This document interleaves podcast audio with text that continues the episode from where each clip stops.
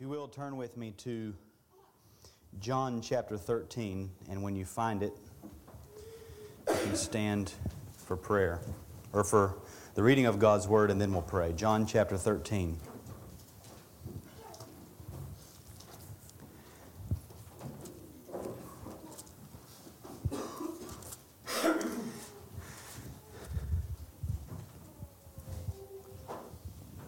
We're going to continue doing what we've what we've been doing, which has been topical exposition. I'm not going to limit myself to a single text of Scripture today, but I do want to read this to prepare our hearts and our minds for what we're going to talk about. John chapter thirteen, and I'll begin reading at verse thirty-three. This contained in what we often refer to as the upper room discourse. The Lord speaking to His disciples. It says, "Little children, yet a little while and I am with you. You will seek me, and just as I said to the Jews, so now I also say to you, where I am going, you cannot come. A new commandment I give to you, that you love one another. Just as I have loved you, you also are to love one another. By this all people will know that you are my disciples, if you have love for one another." Now notice in this passage the Lord alludes to His ascension. Yet a little while and I'm with you. Where I'm going you cannot come. Referring to the present state of things. Christ is not physically on earth with His people. And in His absence, He gives His disciples this one overarching commandment under which all of the other commandments will be assumed. Love one another. And then He gives the example of that love, the supreme example. Even as I have loved you. How has Christ loved us? He laid down His life for us. Therefore, in the present state of things, in our Lord's physical absence, we have this one supreme overarching command and this supreme example that we are to love one another with the same sacrificial love with which our Lord has loved us. So let's pray.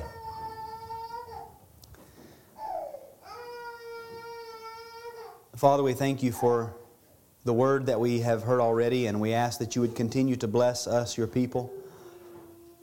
It is true that You have been so good to us. And very often we find ourselves not grateful, not appreciative. Lord, I pray that this hour would not be following in that same pattern, that we wouldn't be found ungrateful for the word that You've given us, that we wouldn't be found hearers of the word only and not doers. Lord, You've commanded us that we be careful how we are to hear. And I pray that we wouldn't neglect that commandment. Father, we know everybody in the room has the ability to receive audible information into their ears. But Lord, we need more than that. We need Your Spirit to speak to the heart and to the mind. And so we pray that You would do that for us. In Jesus' name we pray. Amen. You may be seated.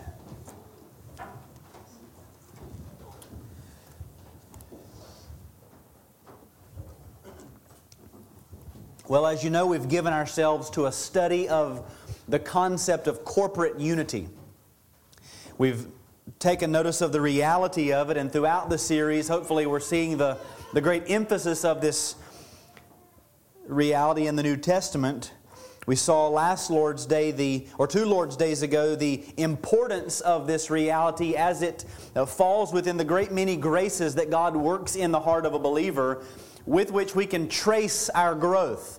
Um, last Lord's Day, we began to apply a lot of this stuff specifically and uh, looked at how we are to cultivate this unity. This unity, remember, is guaranteed because of the Spirit of Christ dwelling in believers.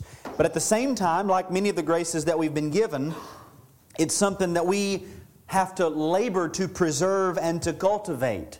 The the the, the old man in us is always uh, attempting and laboring to tear down what the new man is building, and we'll talk some about that this evening when we discuss sanctification. But this is something that we have in the Spirit, but we have to labor to cultivate it and preserve it. The idea that I'm trying to convey in, in hammering this thing, what, I, what we might say, beating this thing thin at the edges for many weeks now, hopefully as we continue to talk about it, it'll become an ingrained reality. It's very easy to uh, consider a notion, a scriptural truth or a doctrine or a practice as if it were tied to a balloon floating out in the sky somewhere. And we can say, well, yeah, I believe that balloon's there. I believe it's somewhere. But the plan is hopefully that the notion will become an ingrained reality for us, that this will be the, the, the lens through which we operate. Truths that we often affirm need to become real to us. We are a body. We affirm that. I don't know that anybody else would have, before we started this series, disagreed with that statement, we are the body of Christ. Perhaps you had not gone so far as to understand or confess what the people in that room do Monday through Saturday affects me. And what I do Monday through Saturday affects them. And what we all do together when we gather affects our worship, affects our witness for Jesus when we scatter. When that becomes an ingrained reality for you, you will be compelled to act. While it's a notion, you won't be compelled to act. You'll say, that's great. I feel like that's something we should believe and affirm, and I'm glad somebody's doing something about it. But you won't be compelled to act. But when you are convinced of it, you'll be compelled to act, hopefully beginning with what we saw last week, doing the things that are required to cultivate unity.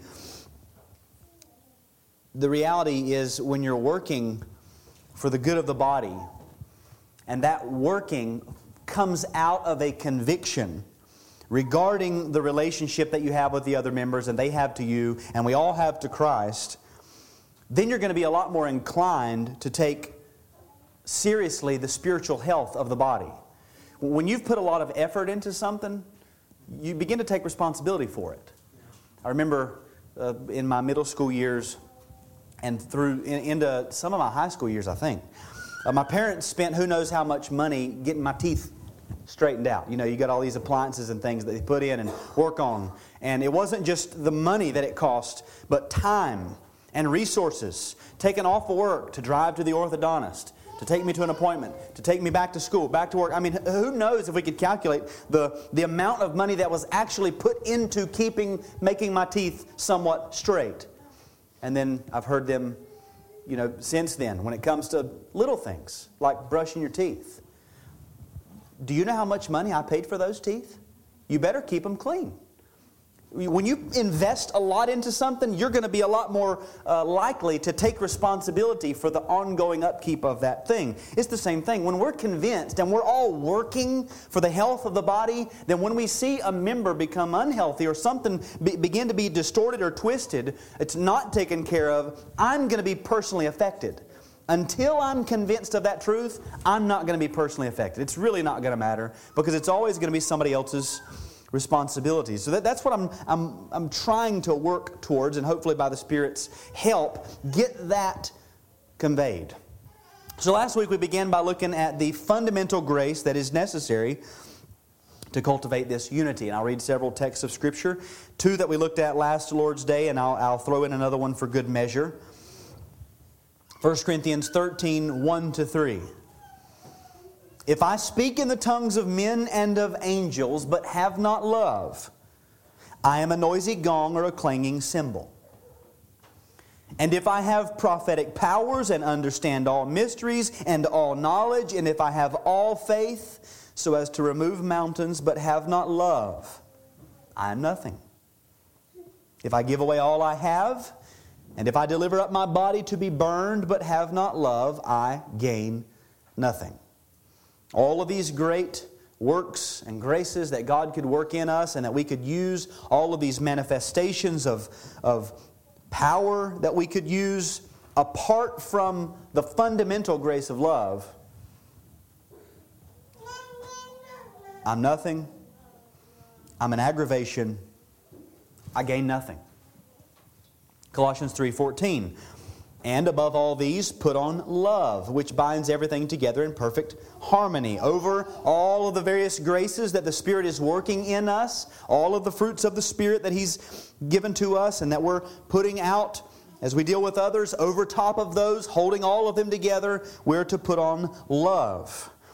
And then the last one, First Peter four eight, I don't think I read last Lord's Day. Above all, keep loving one another earnestly, since love covers a multitude of sins. Love goes over all, holds everything together. Without love, all of the other gifts, all of the other displays of piety are useless if we do not love one another.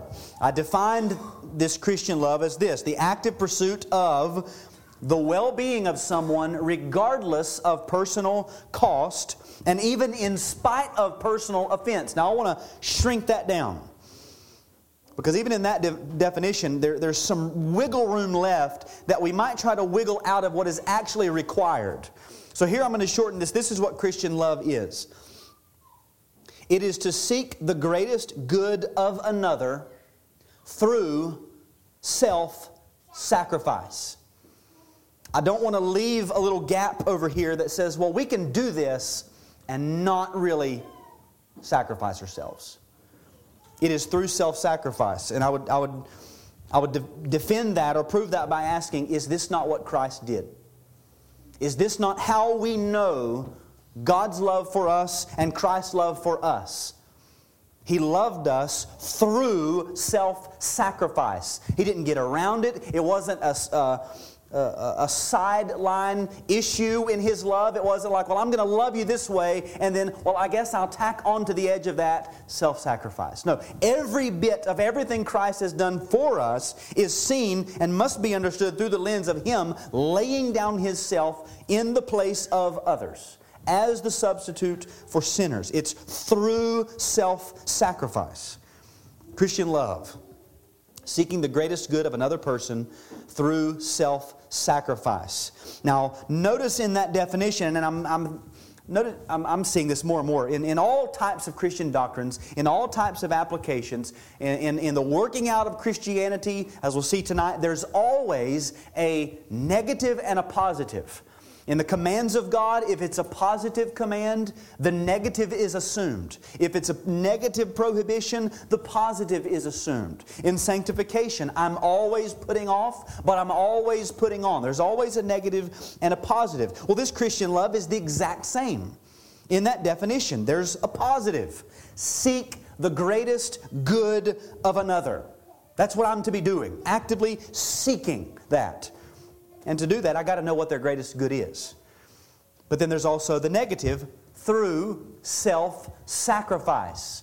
You and I have got to die. If we're not dying, we're not loving.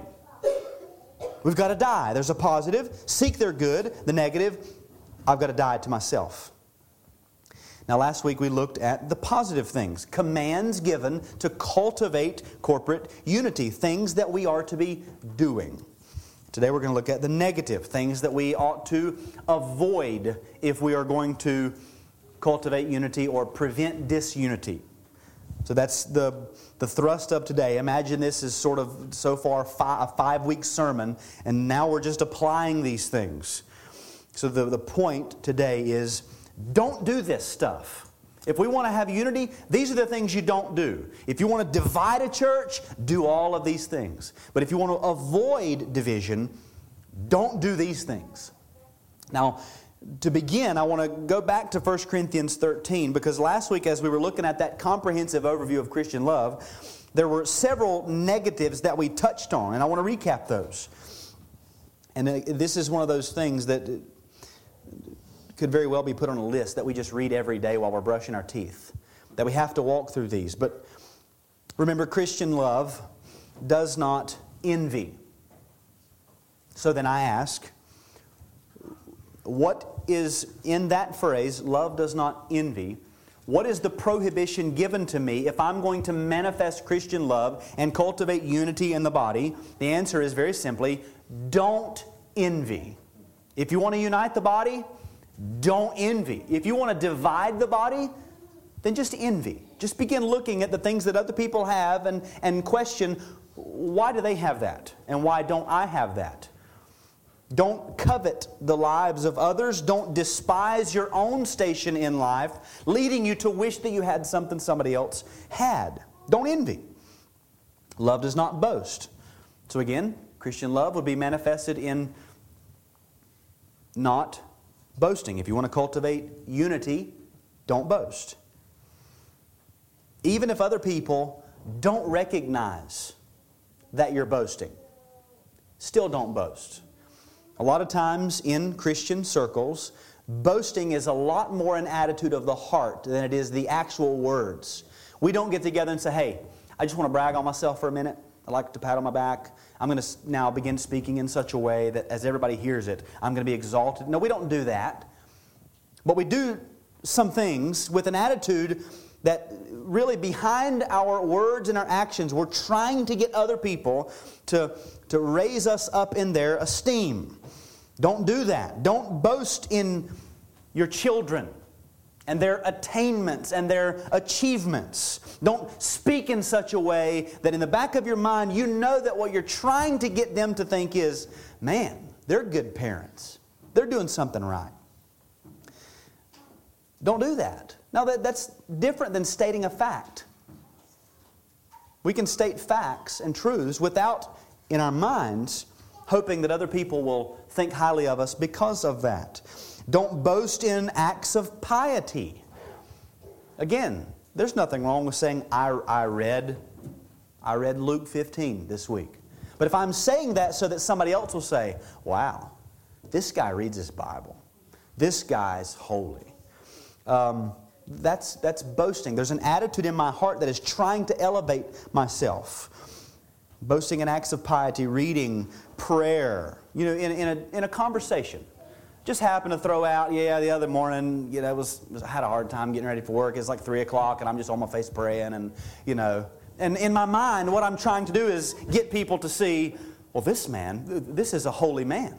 I don't even deserve to be in his presence. You know, that attitude, it's a fact, it's a truth, but we can say it in such a way. We have to examine our hearts in these matters. Um, very often we can boast in our humble state by our demeanor while actually being inwardly proud. This is what the Pharisees did. They disfigured their faces and carried themselves in such a way that people looked at them and said, that's a, a humble man. Their motivation was to get people to esteem them. That's boasting. You don't have to say anything, but you carry yourself that way.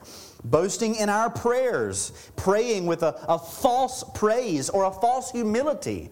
In our minds, thinking, well, I hope everybody realizes that, that, that, I'm, that I'm a good prayer. Don't do that. Because here's what happens. Even if it's just in your heart, you're, you, you're hoping that somebody else will, will elevate you, that you'll be raised in their esteem.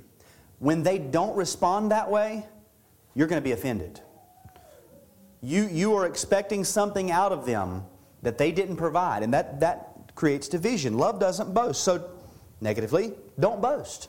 Don't be arrogant. Love is not arrogant, therefore don't be arrogant. Don't think of yourself more highly than you ought. Don't think of others more lowly than you ought. Don't consider, consider other people less holy because of some external thing that you've decided that's the mark of holiness. And if they don't have it, then well, they're, they're not as holy as I am because I have it. Don't be arrogant or proud of an understanding of truth that you have that others don't have. That's what we read in First Corinthians thirteen. You got all wisdom, all knowledge, you understand all mysteries. If you're not loving, evidenced by the fact that you're arrogant in that knowledge and understanding and, and knowledge of all mysteries, it doesn't matter what you know. Don't be proud. As Paul would say, what do you have that you didn't receive? Don't be arrogant. Love is not rude. Therefore, don't be rude.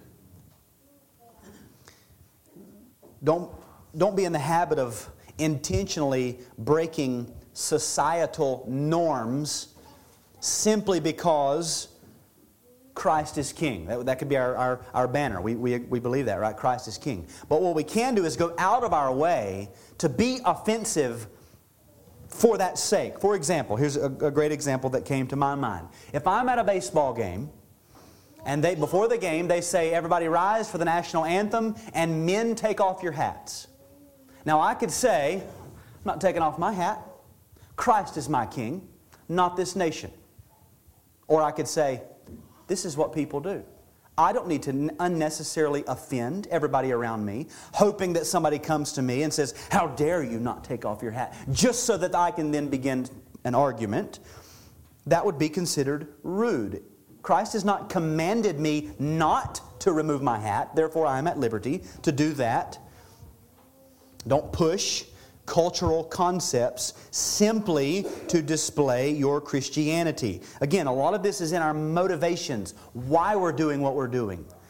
Are we citizens of another kingdom? Absolutely. Ultimately, where is our allegiance? Christ. But there are some things that we can do that are not sinful, and we don't have to push that envelope just to start an argument. And we'll get to some more of that in a little bit. Don't be rude. Love does not insist in its own way or seek its own things. Therefore, if you are going to love the brethren, don't insist on your own way. Don't seek your own things. Don't expect other people to bow and to bend to all of your wants. Love is not irritable, so don't be irritable. Don't live on the edge of offense. Don't live expecting to be upset by somebody else. I'm going to meet with this person. Every time I leave with them, I'm annoyed. I just know that it's going to happen. We, and just walk into a conversation expecting to walk away aggravated. Don't do that, especially in the congregation, because love does not, or love is not irritable. Did I say that one? Love is not irritable? That's where we are. Don't live as if everybody ought to live and think and act like you, so that when they don't live and act and think like you, you're not offended by it. Don't be irritable. Don't be resentful. Don't keep a, a record of wrongs. As we apply this, I was trying to think of some applicable areas where this applies. Don't begin to keep a record of all of the things that you now can't do because you're married or because you have children. Well, if I was still single, I could do this, but now I've got the old ball and chain, so I can't do it. You begin to make that list, and eventually you're going to resent that gift that God gave you. The same with our children. Well, if I didn't have all these kids, I could go to the store. If I didn't have all of these kids, I could do this. If I didn't have all of these mouths to feed, I could do this. And I could do it. I could be doing all of these things. And what you'll begin to do is resent the gifts of God, completely overlooking the very place God has given you to serve, the starting point, as if there's some greater horizon out there that you could have achieved if God wouldn't have stumped you here in your growth with these blessings from His hand. That's how we become resentful. We store up things and we begin, it, it doesn't start as resentment. You begin to make this list, and after a while it breeds resentment in the heart. Don't rejoice in wrongdoing. Love does not rejoice in wrongdoing. Therefore, if I'm to love, don't do that. Don't rejoice in wrongdoing. Don't act like sin does not have disastrous consequences. Again, don't giggle when your children disobey. Don't giggle when somebody else's children disobey. If somebody else's children disobey and they don't spank them and they look at you, don't giggle about it. That's not good. That's disastrous. I'm watching someone hate their children. There's nothing funny about that. I'm not going to rejoice with them in that.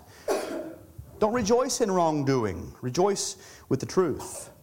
And the same could apply for anybody. Don't giggle when, when another brother or sister is, is doing something that is tending towards sin, a sinful habit. It's disastrous. It's not funny. We looked at Matthew chapter seven. Don't be a hypocritical speck inspector. Don't ignore your own glaring moral failures while attempting to lead others. And also, don't excuse yourself from helping other people because you're dealing with your own personal deficiencies. A lot of times, like I said, we will take What we know is a glaring moral deficiency, and we'll fold it up very neatly and stick it in our pocket.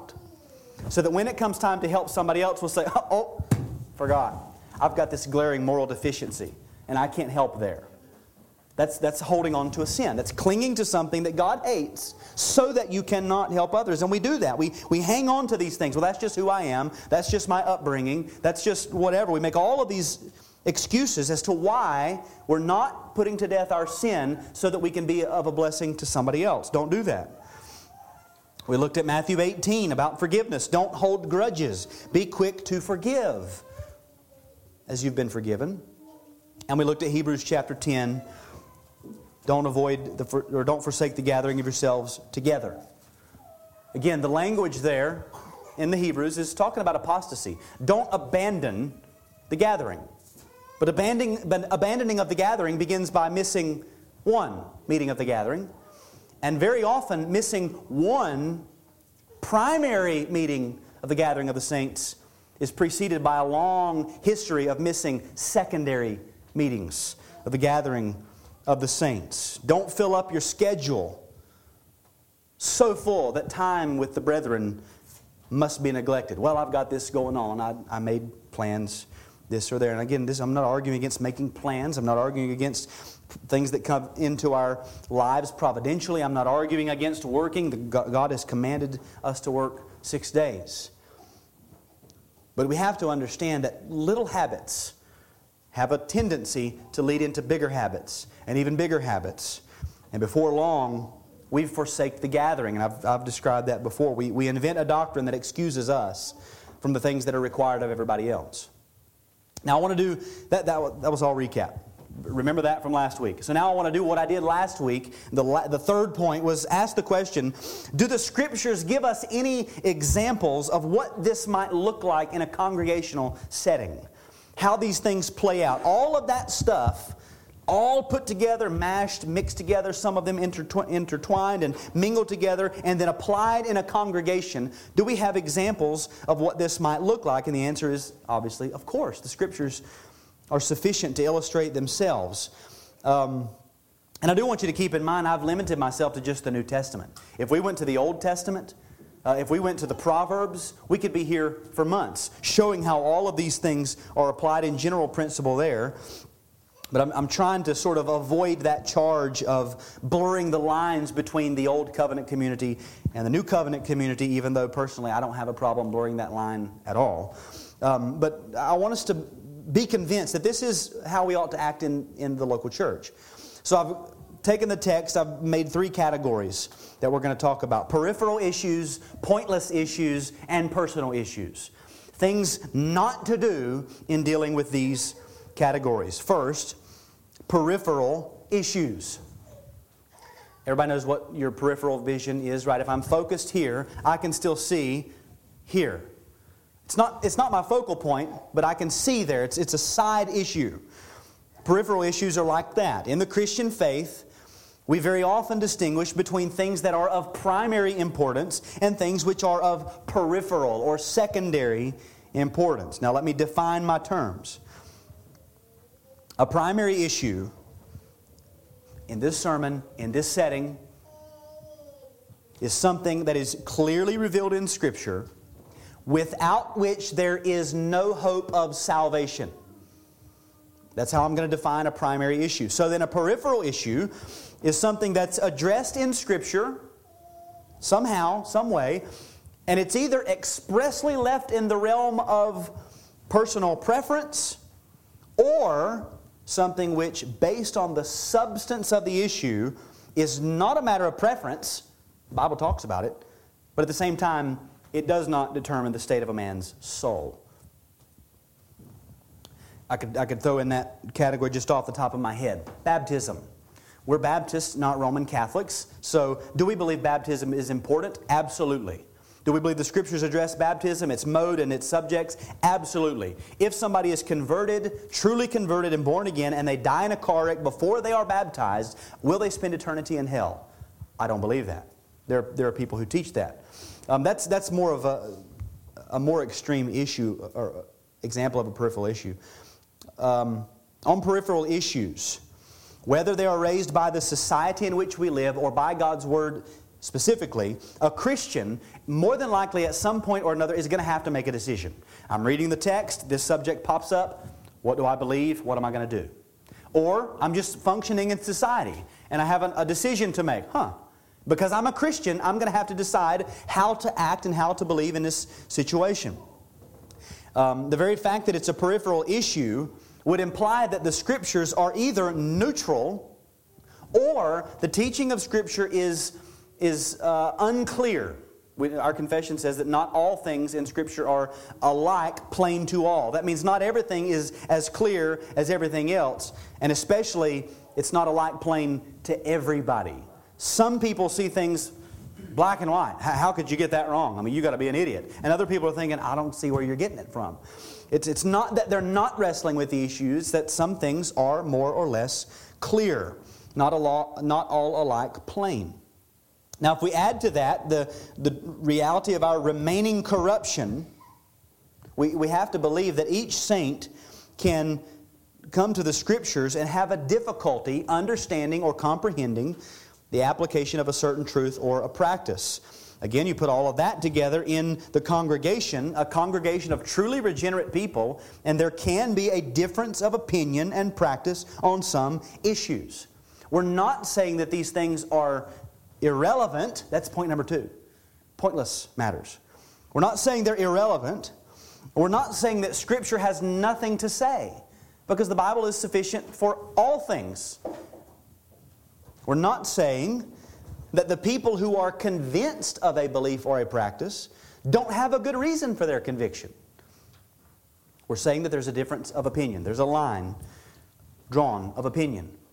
And we would not also equate that line with the same line that divides the sheep and the goats on the last day. They're two different lines.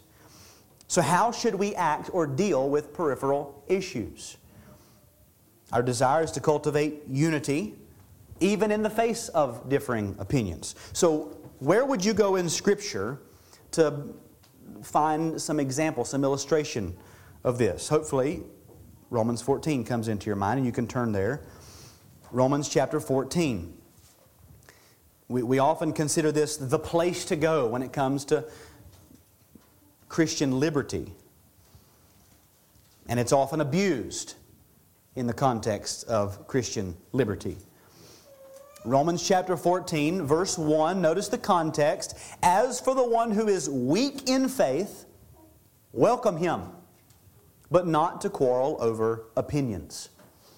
Notice, we're talking about opinions, not doctrines, opinions.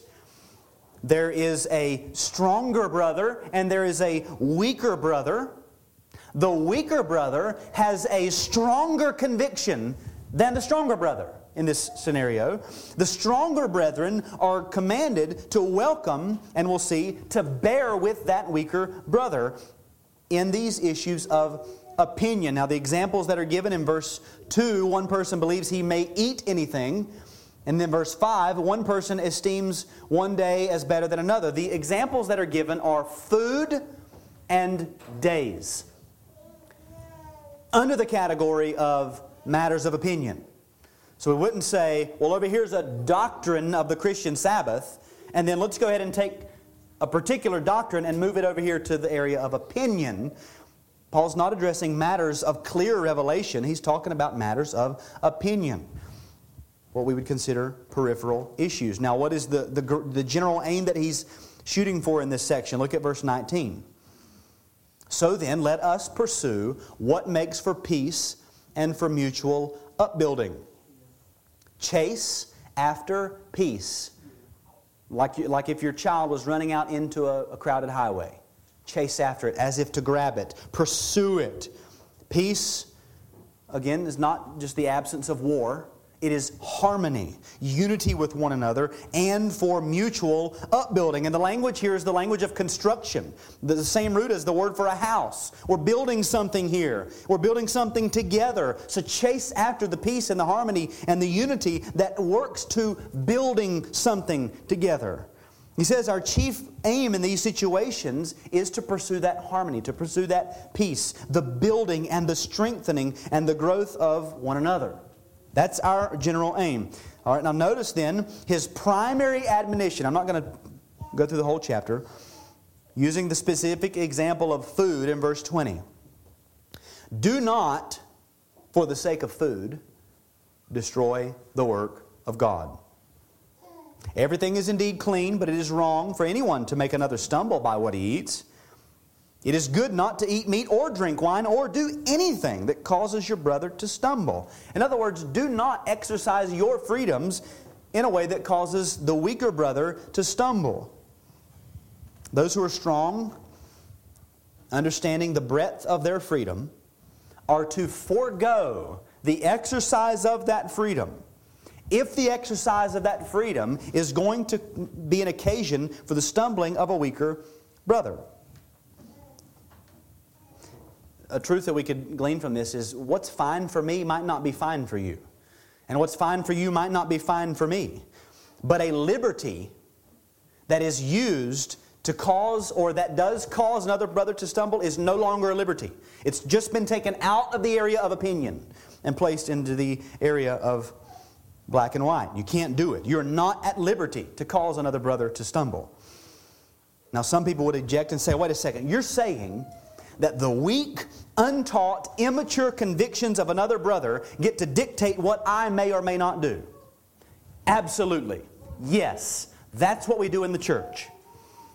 Now what does it mean to stumble in these cases? The word means to, to hit an obstruction, like we would to trip up.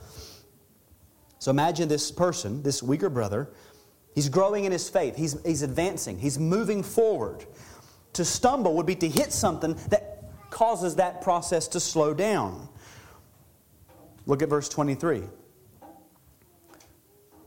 Whoever has doubts is condemned if he eats, because the eating is not from faith. For whatever does not proceed from faith is sin. Is it a matter of opinion? As long as it's not a matter of conscience. As soon as it affects my conscience, it's no longer a matter of opinion. No matter how much somebody else tells me, it's just a matter of opinion. If my conscience is pricked, it's not a matter of opinion for me. The issue is that this weaker brother is attempting to walk by faith and maintain a good conscience before God. Now somebody would say, well, wait a second, their conscience is uninformed. False. Their conscience is maybe misguided, but it's not uninformed. Imagine a person who, because of a supernatural work of God, now their conscience pricks them about what honors God and what doesn't. What they ought not to do and what they can do. Their conscience pricks them about what they may eat or may not eat. That's a, that's, that's a miracle of God, putting that in them. They, as true believers, have a God-given conscience. And in causing a brother to stumble, here's what you're discipling them. Here's how you're training them. Forget about that conscience. Don't listen to that. You're teaching them to ignore their conscience. Verse twenty says, do not for the sake of food destroy the work of God. God is working in that person. And when you teach them to ignore their conscience, you're destroying His work. Verse fifteen says, you're no longer walking in love. By what you eat, do not destroy the one for whom Christ died. Not only are you destroying the work of God, you are effectually and could possibly destroy that person. But verse eighteen says, whoever thus serves Christ is acceptable to God and approved by men. Whoever in this way serves Christ. You serve Christ when you respect the conscience of a weaker brother. So you say, well, their conscience is uninformed and misguided and they're immature and I don't think I should have to be affected in my liberty by what their conscience is telling them. Well, then forget about them and serve Christ. The work of Christ, the work of God. And die to yourself. Now we can identify with this, I think.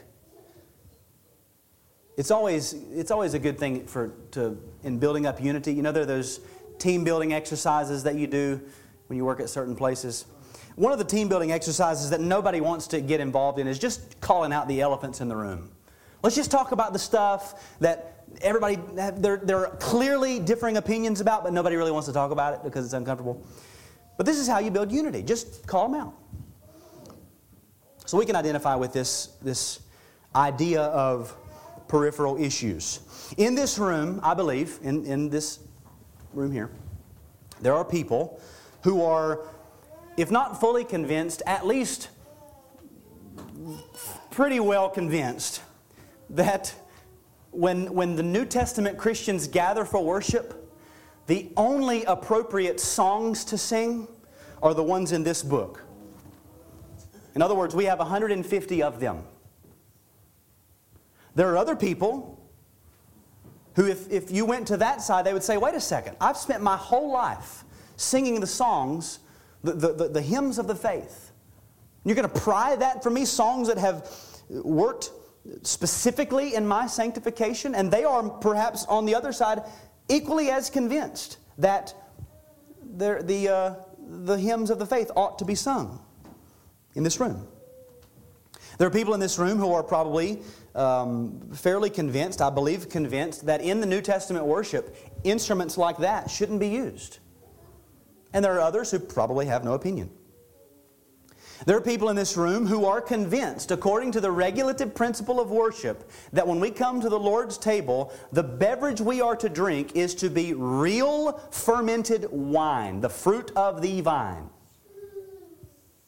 There are others who would say we ought not to drink alcohol for any reason, and therefore when, when we come to the Lord's table, the only acceptable drink that can kind of cross the boundary of, of still being the fruit of the vine but not having any alcohol would be non-fermented grape juice. There are people in this room who are convinced that God, throughout the ages, throughout the centuries of the church, has used His people and the Spirit in His church to preserve His Word down through the ages so that now in the English language we can actually have the Word of God in multiple translations. Others, I believe in this room, who would say, hold to the exact same truth, but say we have the Word of God preserved in an English translation.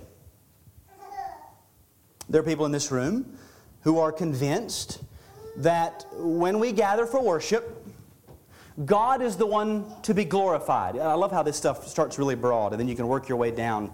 You're just like, people ought, that, that God ought to be glorified. That when we gather together, the only person receiving any glory in this room is God. And therefore, if I'm a woman, my job is to veil my glory so that God's glory is shown. Convinced from the Scriptures that a woman ought to cover her head. And there are other, other people who are equally as convinced that that is not true, that that's not commanded in Scripture. There are people in this room who are convinced that it is never appropriate for a woman to subject herself to the leadership and authority of someone besides her husband in a secular work environment.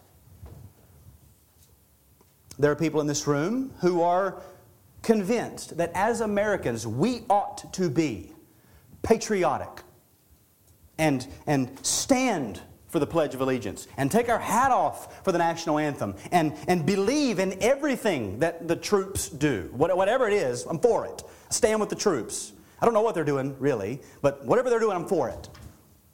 There are other people in this room who are equally as convinced and convicted that their children, as long as they are in their house, will never ple- ple- pledge allegiance to anything other than Christ.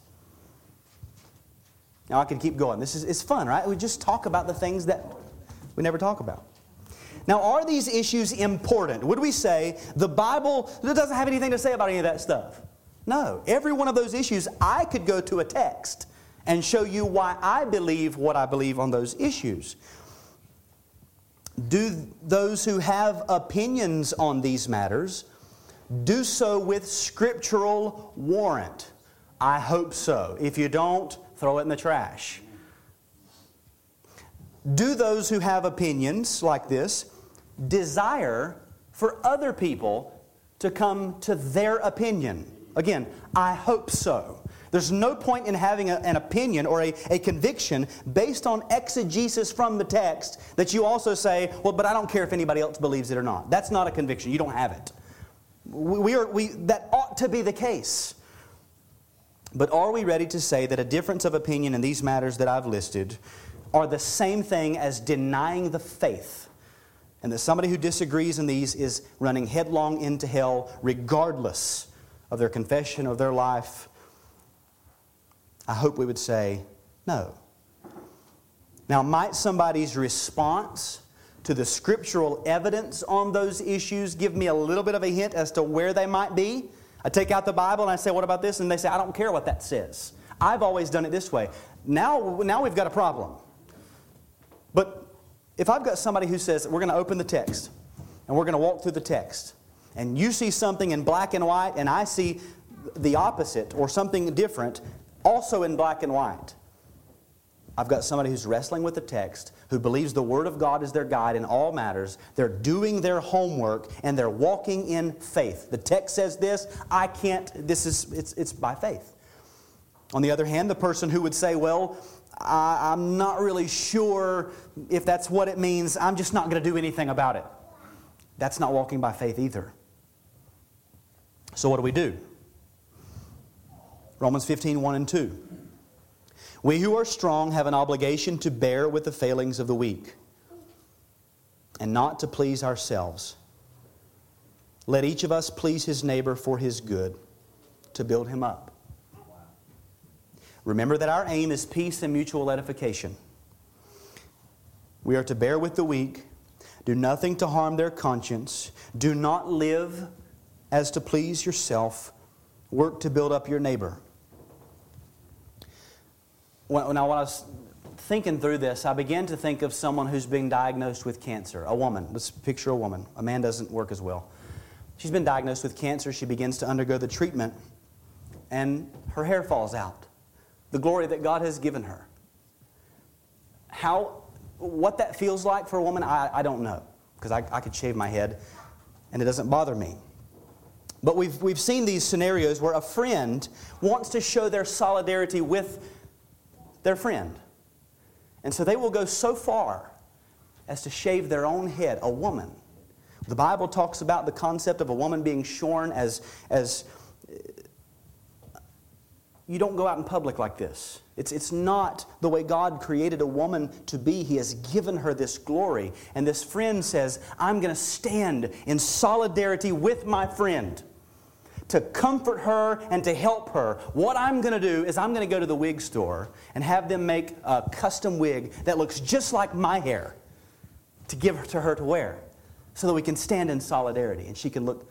Nobody does that. Nobody does that. She shaves her own head to enter into the affliction of her friend. Godless people do this. This is similar to the Christian duty in peripheral matters. Our job is to set aside ourselves in order to identify more closely with the weak, in order that by God's grace, the weak may be strengthened. Through, this is the means that the Spirit uses, through our dying to self. If you're not dying, it's not going to work. And again, I would prove this by asking, is this not what Christ has done? Could He not have simply created a host of people in glory, in His presence, who would have worshipped Him for all of eternity simply because of His beauty and the fact that He created them? Yes, but what did He do? He displayed love and mercy and condescension by entering into our suffering. He entered into our place. He took our place. The affliction was not His to have. It was not His to earn. He, he did not deserve to walk in our place, but He did so willingly. Why? So that for all of eternity we can be in the presence of one who didn't just create us, but loved us. And we know that He loved us because He died to his, Himself and laid down His life for us. This is how we ought to live. What are we but the body of Christ? If we are not going to follow the example of our Christ, then Get rid of the title, because we're not the body. The body follows the head. Where the head is, there the body is present. And where the body is, there the head is present, giving life to that body. This is how we handle peripheral issues. The goal is that we will grow into a united understanding. We go to the Scriptures and we help one another. And just as an aside, I would say, don't claim to be the weaker brother if you don't have an exegetical reason for being the weaker brother. A lot of people will do that. They'll go to Romans fourteen and say, well, you just you just need to uh, bow to mine, and I'm weaker. And, and they don't have a reason. They don't have a conviction. The weaker brother in Romans fourteen has the conviction. He's the one who says, my conscience won't let me do this. He's not the stronger one. He's the weaker one. That's how we deal with peripheral issues.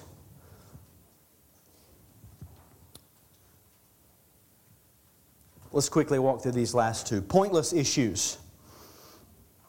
Pointless issues. There are peripheral matters that the Scripture addresses, and we might wrestle with the text and come down on various sides. Then there are matters that are sometimes so loosely connected to the text that you could just like just touch it and it, you're like, well, that wasn't even hanging on there. That's a pointless issue. It's not even worth mentioning. It's not worth discussing. But these issues have a tendency to divide the church. Second Timothy two twenty-three, have nothing to do with foolish controversies, foolish ignorant controversies. You know that they breed quarrels. We're after unity, not quarreling. So then don't do the thing that breeds quarrels. We, we want to exalt ourselves. And very often, because we would rather exalt ourselves than God, rather than submit ourselves to God's Word, we will give a lot of time and study and attention and research and mental activity trying to uncover something that God never meant to be uncovered. And then we argue about it. We bring it to the table and it becomes a point of, of controversy.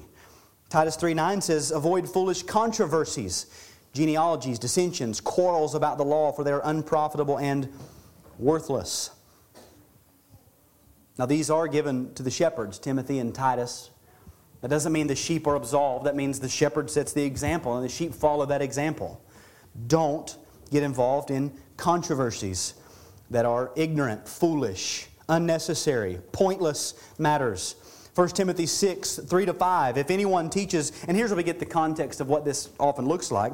If anyone teaches a different doctrine and does not agree with the sound words of our Lord Jesus Christ and the teaching that accords with godliness, he is puffed up with conceit and understands nothing. He has an unhealthy craving for controversy and for quarrels about words, which produce envy, dissension, slander, evil suspicions, and constant friction.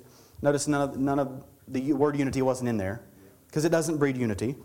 Constant friction among people who are depraved in mind and deprived of the truth, imagining that godliness is a means of gain. Now these are false teachers, more than likely, who are coming into the church, who want to start a conversation about something that's not really even, it's a pointless issue, but they want to sound spiritual, start a controversy, start a debate between people, and make people pick sides. In a controversy, a debate, you got to pick a side. You got to pick a side on this issue. What's your side, man? Where are you going to stand? You're going to stand with your pastor, or are you going to stand with me? I've studied this issue.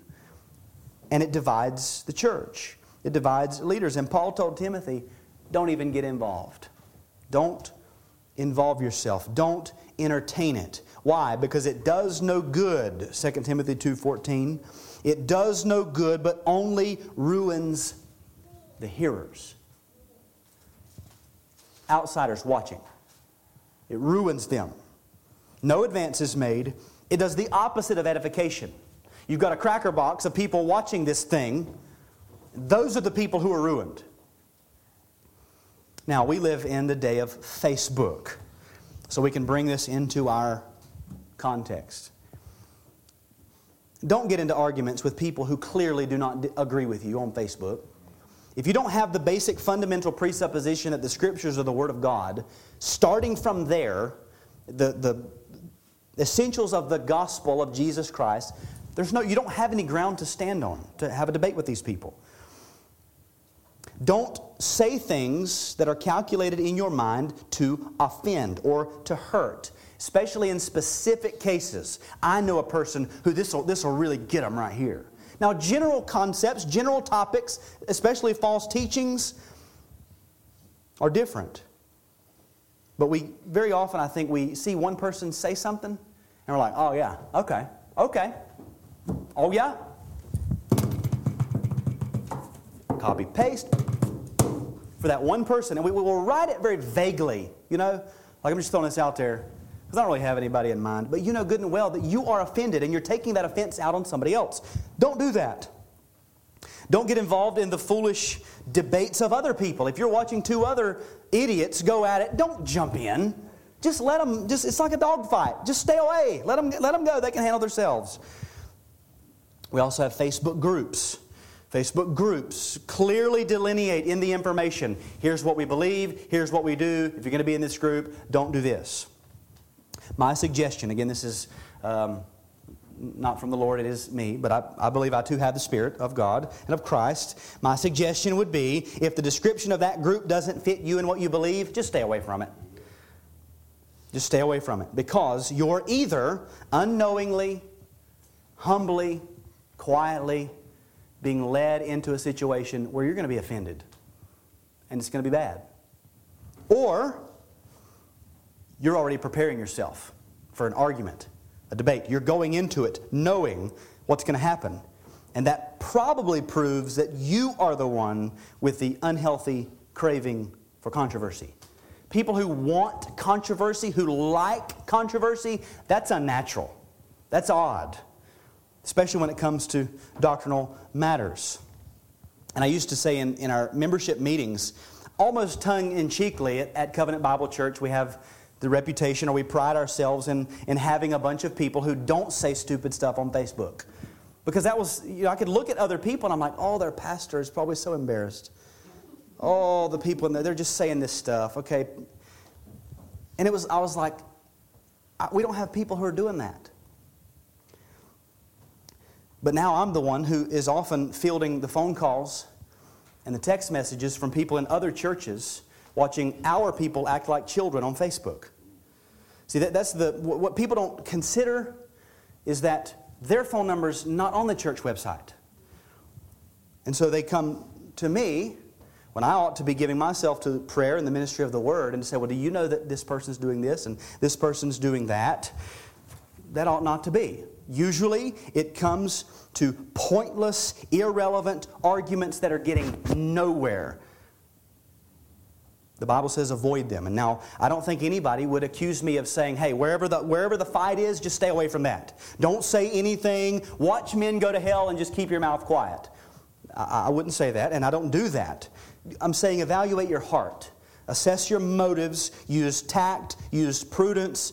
Recognize and understand that some people take Facebook far more seriously than we do, or than you might. For some people, that is life. And that's just how it is. You can't get around it. So, again, if you can't do all of that, then just break with it. Just stay off of it. It's, it's not worth that. God, in the Scriptures, has not commanded us, get on Facebook, start the argument, get in the group, argue with people. He's not commanded that. So you're at liberty to stop at any, any point. You're not bound to. You're not bound to do that. Why? Again, because brothers and sisters are watching you. It ruins those who hear.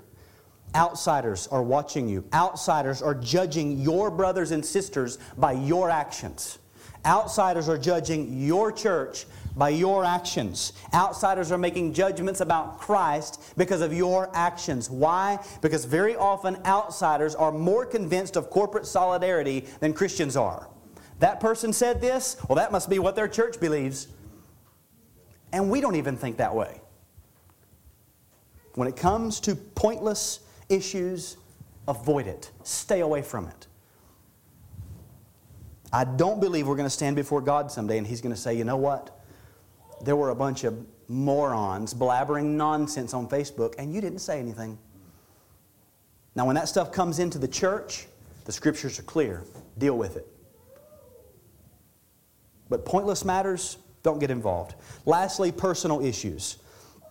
This is where it comes the closest to home. Is by far the, the thing that's going to cultivate or destroy unity is how we deal with one another. I've got three main prohibitions and five texts. First, don't make unnecessary distinctions between one another. James says, "My brothers, show no partiality as you hold the faith in our Lord Jesus Christ, the Lord of glory." Don't show partiality. Now in James' day, they were favoring the rich over the poor. The rich people take the good seat. Poor people sit in the floor. James says, do not make distinctions among people that God has not made. Any distinctions. Now it, for us, it might not be the rich versus the poor, but very often we have our own subjective distinctions in our mind that can cause rifts in the body, that can cause us to neglect vital members of the body. And we've all been in churches or heard people from churches. They'll say, well, I like that church, but uh, the one thing I don't like is there are just so many cliques. That ought not to be in a church. That ought not to be so. In the world, cliques are formed over superficial things. Social class, the rich versus the poor. Hobbies. Well, I hang out with these guys. Why? Well, because we like basketball. I hang out with these guys because we like computers. I hang out with these guys because we like hunting and the outdoors. I hang out with these folks because, well, we were all raised in the country. But I hang out with these folks because we were all raised in the city. See, these are all superficial matters that the world absolutely, just they'll gather around that water cooler all day long because that's all they've got. Is flesh deep things to surround themselves around. But in the church, that stuff doesn't define us. The, the only reason, I could say really two reasons, but the primary reason the people in this room are in this room is because God the Almighty done something in our hearts. Christ died for our sins and gave us His Spirit through faith, and we all came here to worship Him. That's all we got in common, other than would we kind of live in a general vicinity. But even then, there are a lot of churches who are a lot closer to a lot of us. We're united around the truth and the Spirit within us, not the things that we do between Monday and Saturday. One Lord, one faith, one baptism, one Spirit, one God. So don't take cues from the world. That's how they relate, not us. As our daughters get older, our boys will do this too, but as our daughters get older, don't let them get into cliques about who wears what and who goes where and who's friends with who. Don't do it. Don't let them treat these girls better than they treat these girls. Don't allow it. Secondly, deals with the tongue. Back to James, James four eleven. Do not speak evil against one another, brothers. James five nine. Do not grumble against one another, brothers. Now you might say, I'm in the clear here. I would never do that. Well, James also said that if you have the ability to control your tongue, you're perfect. So either you're perfect or you might probably be tempted to speak evil against the brethren, to grumble against the brethren. And James also says the tongue is a small fire, yet it boasts of great things. How great a forest is set ablaze by such a small fire. So whoever can control it is perfect. Anybody want to claim that? None of us. So then we all have this temptation to be guided by our tongues, to grumble and to speak evil. Does anybody want to pretend that they've never, ever been tempted to say something somewhat negative, to grumble, to complain about somebody else in this room? You said, it's never even crossed my mind. Not once. Don't raise your hands. Do you want to destroy acres and acres of rich, lively vegetation that has taken years to cultivate in this congregation? Then keep running that mouth. Keep talking. You say, well, I don't do it around other people. Keep making little comments about other people in the church when your children are around, where they can hear it. Let your children hear what you really think about this person, and they'll come right up behind you and they'll burn the whole thing down to the ground. We might labor our whole lives to build something, and two children from two families destroy it all. Set it ablaze. Because they heard mom and daddy talk about other mom and daddy in the church. Don't do it. Don't say it. If it comes into your mind, fall on your knees and repent and beg God to rip that from your heart and to put love in your heart for that person. And then lastly, Hebrews thirteen sixteen, do not neglect to do good and to share what you have, for such sacrifices are pleasing to God. It might be easy for some people to avoid all of these negative things. Very often I think this is the kind of person whose head is so far in the clouds they're oblivious that anybody in the world exists. But it might be easy to say, well, I don't do any of those negative things. Well, how about don't avoid to do the positive things? That's something we're commanded or prohibited from doing. Do not neglect to do good. If there is good to be done, don't put it off on somebody else. You do it. Don't say, well, so-and-so will get that. You do it. If there's good to be done, do it. A few questions.